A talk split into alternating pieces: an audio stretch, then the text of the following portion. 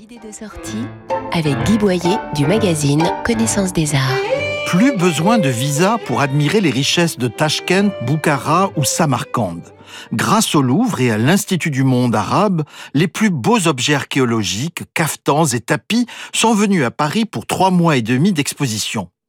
Commencez donc par le Louvre, où 170 œuvres, dont la plupart ne sont jamais sorties d'Ouzbékistan, racontent quelques 2000 ans d'histoire et la création artistique de ce carrefour d'Asie centrale entre Iran, Inde et Chine.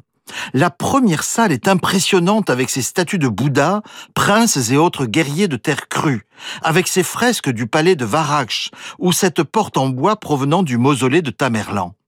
L'Institut du monde arabe, lui, vous entraîne dans les splendeurs des soieries et autres textiles aux motifs géométriques. Dans une mise en scène époustouflante, on découvre des tuniques de brocart, des chapans de velours, des caparaçons brodés d'or. La salle des Susanies de Samarcande, suivie de celle dédiée aux tapis qui semblent voler dans les airs, sont de vraies merveilles l'exposition Splendeur des oasis d'Ouzbékistan a lieu au musée du Louvre jusqu'au 6 mars et l'exposition Sur les routes de Samarcande a lieu à l'Institut du monde arabe jusqu'au 4 juin. Retrouvez nos coups de cœur en images commentées par Bérénice Schnetter sur connaissancesarts.com, rubrique Arts et Expositions.